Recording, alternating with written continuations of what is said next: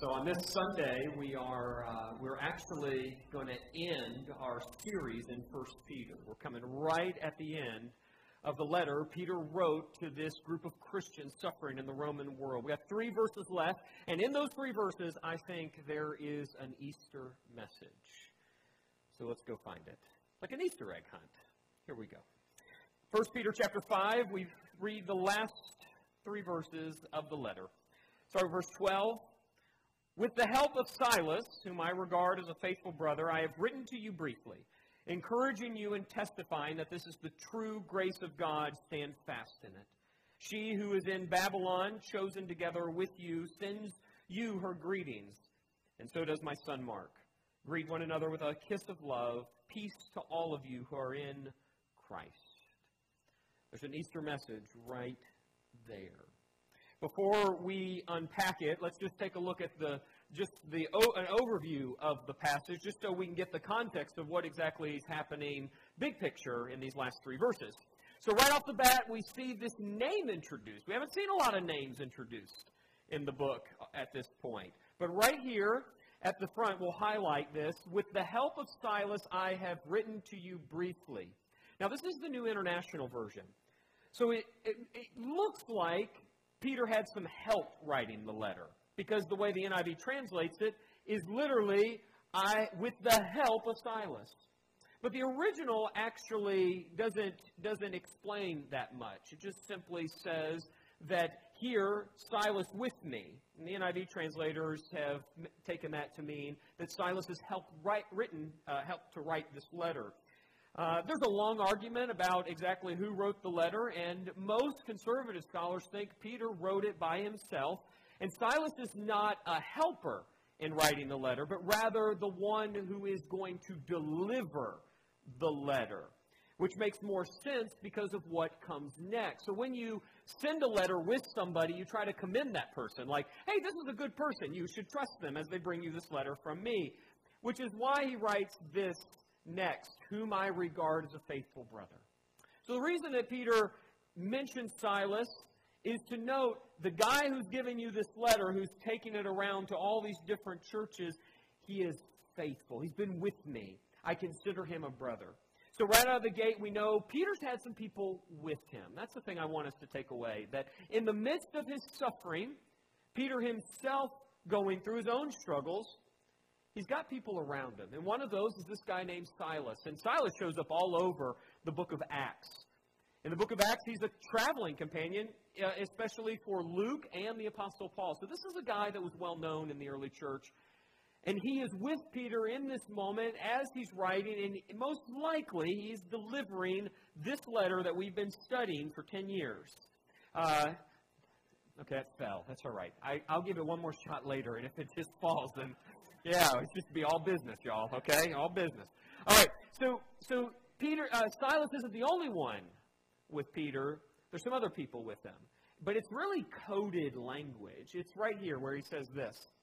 When he says, "She who is in Babylon, chosen together with you," and then obviously this reference to Mark. This is John Mark, but it's this she in Babylon. Who's the she in Babylon? What's like what is this a reference to? And is he in Babylon? Well, this is here, Peter is pulling from imagery from the language of the Old Testament.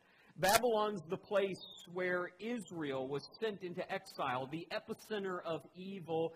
And now Peter is in an epicenter of evil and power in the Roman world, which is the city of Rome. Here's the way one scholar explains this coded reference to those who are with him. We'll take a look here. Go to that next slide. Best, it is best to understand Babylon as a reference to Rome, just as in the Old Testament, Babylon was the center of worldly power and opposition to God's people. So, in the time of the New Testament, Rome is the earthly center of a worldwide system of government and life which opposes the gospel. So, Peter's writing in the, in the epicenter, in the center of ungodliness in the center of, of power in the world. And he's writing to encourage other Christians who are in places that oppose the gospel. This isn't a guy just sitting off somewhere in an ivory tower writing some encouragement. He's a guy who's in the midst of his own struggles. And he's got other Christians in, in Rome who are with him. And he even has Mark. And just fun fact here Mark is the one who we believe, down through the centuries of Christian tradition, is the one that wrote the Gospel according to Mark. Mark is the one who was a companion of Peter. And he bases his gospel, the one we've studied for quite a while a couple years ago, that gospel was based on the preaching of Peter. And here's this reference that John Mark was with Peter, even here while he's in Rome. So that's the context. The context is Peter's with other people. He's getting ready to send the letter. But what's the purpose of the letter? It's this. He says it really clearly for us. Here it is. We'll highlight it. He's writing to encouraging you, testifying that this is the true grace of God. Stand fast in it. I think that's where the Easter sermon is right there. After telling us about who's with, us, with him, who's sending the letter, who sends greetings, how to greet one another. Right there, embedded in, the, in, in this last part of the letter, is an Easter sermon. And I think it's in that phrase, the grace, the true grace of God. That thing you need to stand in, the true grace of God. I think that's where Easter is. Let me explain it this way. The true grace of God includes not only the death of Jesus for sin, which I think all of us would say, yeah, that's definitely the cross. But the true grace of God also includes the resurrection of Jesus. The resurrection is fundamental to everything Peter writes in this letter, and he refers to it multiple times, both implicitly, explicitly, and implicitly. You know, there's, there's a lot of things you could preach on on an Easter Sunday. Go read some of the accounts from the Gospels, come out of, come out of one of Paul's letters. But it was right here that I saw the Easter message. Because when Peter says the true grace of God, for him, that's not just the death of Christ on the cross, it's the resurrection. And we know it because Peter references the resurrection in this letter multiple times, explicitly, implicitly. And I thought, what better way to end the book, this letter, this study of the letter of 1 Peter, than by doing an overview of where we've been, but track the theme of the resurrection? It's all over the place. All this great counsel, this practical advice on how to live in the midst of struggles and trials and persecutions, all of it is rooted on Jesus' resurrection. Like it's ready made for Easter Sunday. He launches the book. Look at what he does. Chapter 1, verse 3 and 4. I mean, we're right out of the gate, and he can't, he can't but help it talk about the resurrection. Here it is. Praise to the God and Father of our Lord Jesus Christ. In his great mercy, he's given us a new birth into a living hope through the resurrection of Jesus Christ from the dead and into an inheritance that can never perish, spoil, or fade. I think all of us want an inheritance. Like, I'm just leaving it there. Like, we all want an inheritance. But we probably want one that will never fade, never spoil. And here Peter, Peter launches into the letter to encourage them, stay the course. I know you're going through a bunch of junk. There are other English words we could use. We'll just say junk. That's how bad this is. And yet, what does he do? He tells them who, you, who they are. You're a people who, by God's mercy, you have been born into a living hope. And you have an inheritance. Don't you worry, it's never going to go away. No one can ever snatch it. No one ever, no, and it's never going to fade. It's never going to spoil. This is, this is yours. And you know how you have it? You have it because Jesus came back from the dead. The only reason you have an inheritance, great riches that will never spoil, because Jesus' body didn't spoil. You have great, a great inheritance in a living hope that will help you in everyday life because Jesus never faded. He came back to life. Because he came back to life, you have something that's going to last. And he launches the letter with hope. And golly, in a world that feels very chaotic, like it ain't going nowhere, or it is going somewhere, you need some hope. And Peter launches with the hope of the resurrection. You know you have this because this happened to Christ. He came back to life.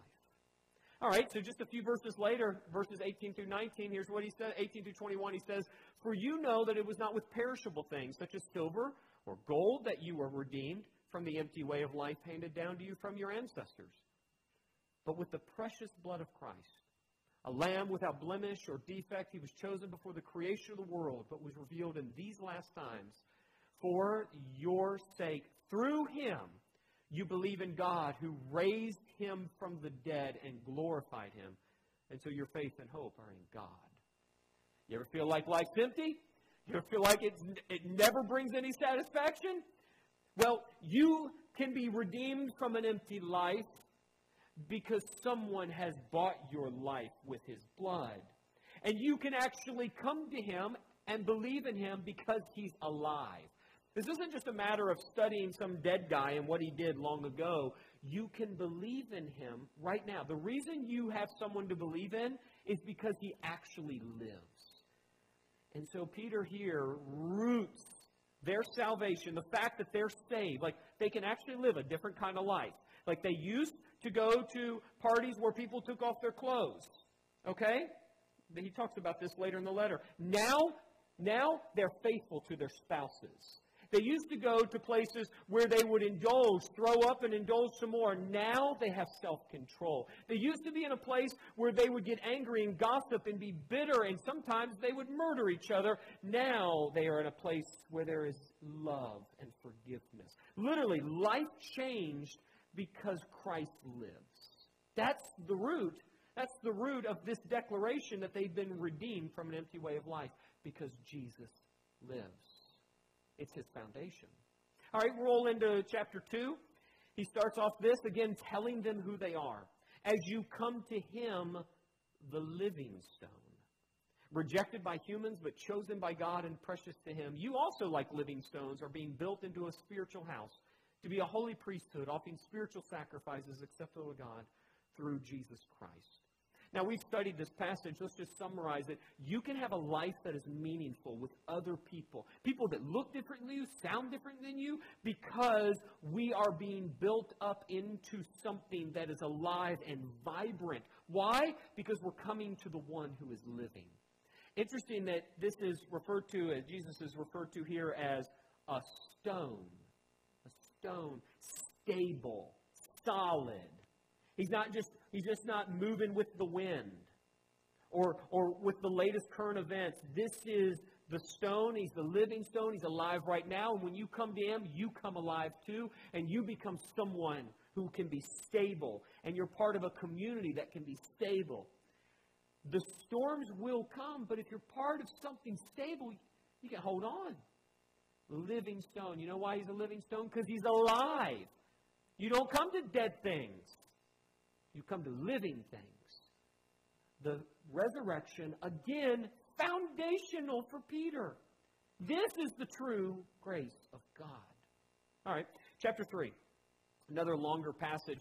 I just you just count it up with me. I'm I'm counting 3. I'm counting 3 times here. He's referring to the resurrection. For Christ also suffered once for sins, the righteous for the unrighteous, to bring you to God. He was put to death in the body, but made alive in the spirit Having been made alive, he went and made proclamation to the imprisoned spirits, to those who were disobedient long ago when God waited patiently in the days of Noah while the ark was being built. In it, only a few people, eight in all, were saved through water, and this water symbolizes baptism, and it now saves you also. Now, not the removal of dirt from the body, but the pledge of a clear conscience towards God. It saves you by the resurrection of Jesus Christ, who has gone into heaven is at God's right hand with angels and authorities and powers in submission to him. Three times he refers to the resurrection, explicitly referring to the resurrection. Life is literally different, and you can bank on the fact that evil is going to be dealt with because he is alive. Just in the days of Noah, when there was lots of evil and God dealt with the evil, well, don't you worry because Jesus is alive. Jesus will deal with all the evil. Every persecutor against God's people, God's going to deal with them. And you can take that to the bank because he is alive. And you now get to participate in that life. Like you get to join up with it through the resurrection of Jesus. So, I mean, I'm just right here, four passages right out the gate. explicitly referring to the resurrection. So, this true grace of God, this true grace of God only has any meaning because that Jesus, that Jesus came back to life. When his lungs stopped working, three days later, oxygen filled them again. And because of that, everything changed. Now, there are a few implicit references to the resurrection here, and I really want to note these because it, it helps add a layer, a layer to uh, understanding the resurrection that I really want to at least pick up. All right. Now, before we go to the passages, let me just explain where I think what I think the the implicit references, uh, how, how I'd summarize those. Here's the way I want to say it. The resurrection of Jesus is for Peter a signpost that points ahead to the age to come. Throughout his letter, he reminds these Christians that the risen Christ will return and reveal his glory and restore all things. Reveal his glory and restore all things. Those are some themes that run through the letter. Now you know the way signpost works. You're driving, you're driving, you're driving, and then you see you see a sign to where you're going, and you know, huh, finally we're going to be there because the sign told you you're almost there. Signposts signposts are not the thing. Okay, you, you, you, the signpost points to the thing, and for Peter, the resurrection was a signpost that what started with Jesus will one day come in its fullness. There will be a day when what is perishable will be clothed with the imperishable. What was, what we used to call death, will be no more. And it will be because of the victory of Jesus. It's this massive signpost. So, hallelujah, yes. Where, why aren't you saying hallelujah? Why choir guys say hallelujah? Okay. Um, so, okay. Um, so, so um, let's take a look. Just I'm just going to pick a couple passages. One about Jesus coming back, revealing His glory, and let's talk about one that where He talks about things being restored. All of it because what started with Jesus, you can take it to the bank. It's coming for the world. All right. First Peter chapter. Um, I hope, did I have that passage up? Yep, didn't delete it out of the PowerPoint. Let's go on to the next one. There it is. There it is. Uh, Therefore, with minds that are alert and fully sober, set your hope on the grace to be brought to you when Jesus Christ is revealed at his coming. There is the true grace of God. It's coming. It's going to be revealed in its fullness, and it's going to be brought when Jesus returns. And how is Jesus returning? Like, how is that possible? Because he's alive. He's not like dead in a grave somewhere and someday he's going to resurrect and then all of a sudden overtake the world. No, he's alive right now with all power and dominion, and one day he's coming back. And when he comes back, grace will be revealed in a way we've never seen it. Can you imagine, though, what that says to a people that are suffering? They lost their job. Their kids are going hungry. Maybe they lost a spouse to persecution. Maybe they're being made fun of constantly. Maybe they've been kicked out of the guild. Think of all the ways that they may be suffering. Not only that, think of all the sickness in the ancient world that this community of believers would have been struggling with. Very similar to what we might struggle with. And here Peter says, Don't you worry. You set your eyes on the day when all that grace is revealed in its fullness. It's coming, and it's going to be brought by Jesus because Jesus is alive. So, so yes, tomorrow is really going to stink. And the next day, and the next day, and the next day. And it's really not going to get any better, but don't you worry because there's a day there's a day you can guarantee it, take it to the bank, because Jesus started what he will finish. When he came back to life, something new invaded the world, and one day everybody will see it in its full glory. It will be the grace of God revealed at his coming.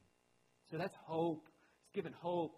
The resurrection implicitly is underneath all of that. And then this last one, we just read it last week. It's the first, it's a few verses right before our last passage this morning. And the God of all grace who called you to his eternal glory in Christ, after you have suffered a little while, will himself restore you and make you strong, firm, and steadfast. To him be the power forever and ever. Amen. When's that restoration going to happen? Well, for a lot of people, it doesn't happen in this world. If you have lost a spouse, it, that spouse isn't coming back in this world. It's just not going to happen. That, that, that restoration is not going to happen. If you're sick, you may not get better. If your kids are far from Christ, I don't know where that's to, way that's to, how that's going to play out. But here's what we know that for all of God's people, all things will be made right. And so it may not happen right here. And for some, it just doesn't. It doesn't always get better on this earth. But this earth is passing away. It wasn't meant to hold eternity. So God's going to make sure to wrap the perishable with the imperishable. And Peter says here at the end of the letter, you can take this to the bank. All things are going to be restored. And you're going to be established. You may not be fully established here. Because a, it's a, this is a sandy place, this world. But there's a rock.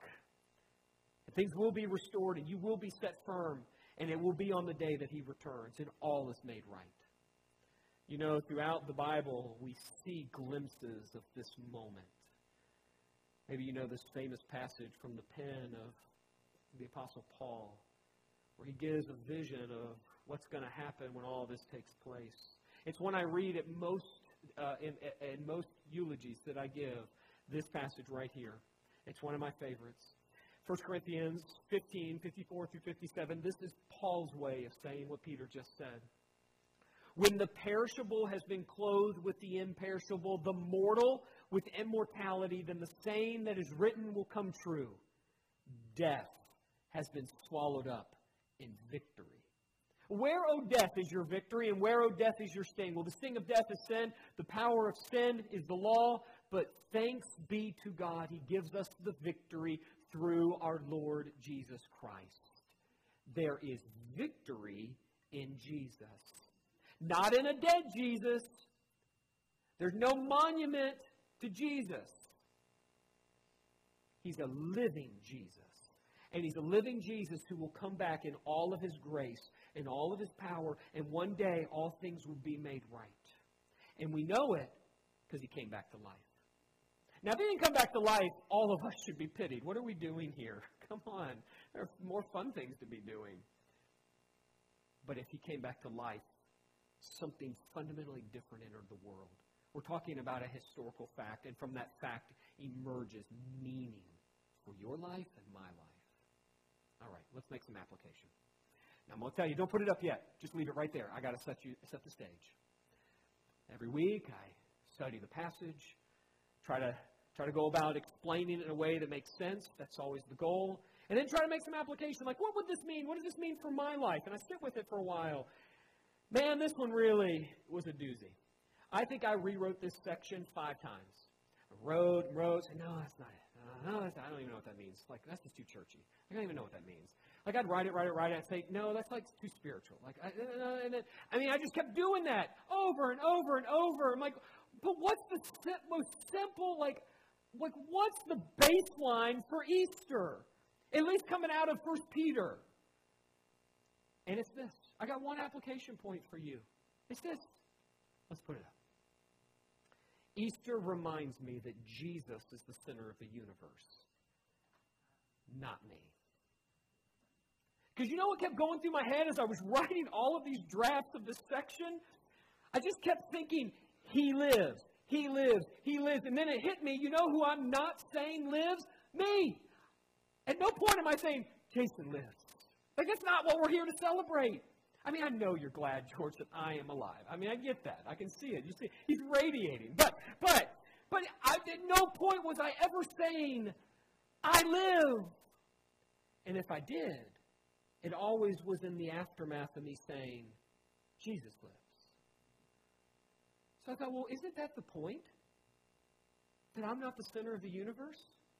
And it just so happens this week, I, I thought I was at different points of the week. And there was a little more conflict in my home. And it was centered around me, thinking I was the center of the universe. We don't need to go into all this, but this might be where some of this came to the forefront for me. But here's the other thing about realizing on this day that it's all about Jesus and not about you. That He's the center of the universe. You're not the center of the universe is that you know what we're going to be doing one day when all this grace is revealed, when He returns and we're in the new creation and we're actually happy? Like, I mean, just constantly happy, full of joy, full of His glory. Like, this is what we were made for. It's going to be, a, I mean, it's just fun. Like they, it actually will be fun. You know why all that's going to be, you know, what we're going to be doing and all of that? You know who's going to be the center of the universe one day? And all the grace and all the glory? Jesus. Is going to be, like, like he, he's the center of the universe right now, and he's going to always be the center of the universe. And listen, I know what we're about to read is going to sound very, um, very churchy. It, it, these are words that are very hard for us to connect with because we don't use these words in everyday life. But I don't think that's because they're not real or they won't be true. I think it is a deficiency on our part. It is a lack of imagination on our part. It is our lack, our misunderstanding, not on his part. I think the language fits just right. It's not a problem of the language, it's a problem with my heart. So when you hear it, don't just think, that doesn't relate to our world. No, it really doesn't because we haven't got there yet. Here's, here's what, what we're going to be doing forever and ever, which will actually be lot, really, really joyful. Here it is. Revelation 5, 11 through 14, John writes, Then I looked and I heard the voice of many angels numbering thousands upon thousands, tens thousands, uh, 10,000 times 10,000. And they encircled the throne and the living creatures and the elders. In a loud voice they were saying, Worthy is the Lamb who was slain to receive power and wealth and wisdom and strength and honor and glory and praise. All those things we give our athletes today, by the way. It will be so much more in the new creation. And it will all go to Jesus. Then I heard every creature in heaven and on earth and under the earth and on the sea and all that is in it saying, To him who sits on the throne and to the Lamb be praise and honor and glory and power forever and ever and ever and ever. Today we declare the world's not about me. He lives. And if I live, it's because He lives. Today's not about me. This week is really not about me. And forever and ever will not be about me. It will be about Him. One thing we Americans need, is to remember the world doesn't revolve around me. Because Google is going to convince you it does. Facebook and Instagram and TikTok and Snapchat, they're all trying to make sure you think the world revolves around you. YouTube is all about you. Tube. Sorry. Okay. I didn't know if it would work. I just gave it a shot. In our world, we are constantly saturated with commercials and advertisements and apps and TV shows that are that are generated for me, myself, and I. And today we declare on Easter Sunday, where we say, He is risen, He is risen indeed, that I am not the center of the universe. He is. And man, we need that message. All right. So when it came to a next step, so with all the struggle I had for this application, like what would I do with the next step?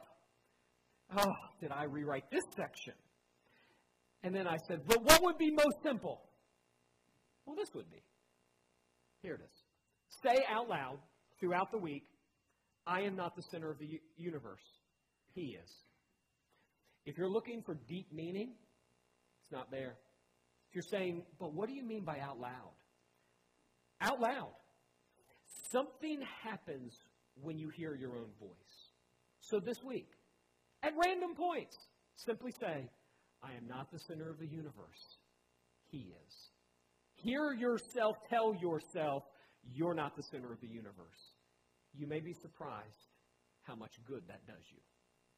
I need that. I was saying it as I was writing the sermon. How I came to this next step is I finally realized and said out loud as I'm typing, Jason, you are not the center of the universe. Wait, that worked. Okay, maybe we should all do that. Yes. Your next step. Say out loud this week, throughout the week, I am not the center of the universe. He is. And if you want to add just one more layer, you could even say, because He lives. Let me pray. Father, thank you for your word. Thank you for bringing Jesus back to life. In this morning, in the most simple way, we acknowledge on this Easter Sunday that your Son Jesus will be at the center of the universe forever and ever, and he is today. It is all to your glory and praise. So help us out. Help us out to make that reality in our lives by the power of the Spirit. And we pray that in the name who is the center of the whole world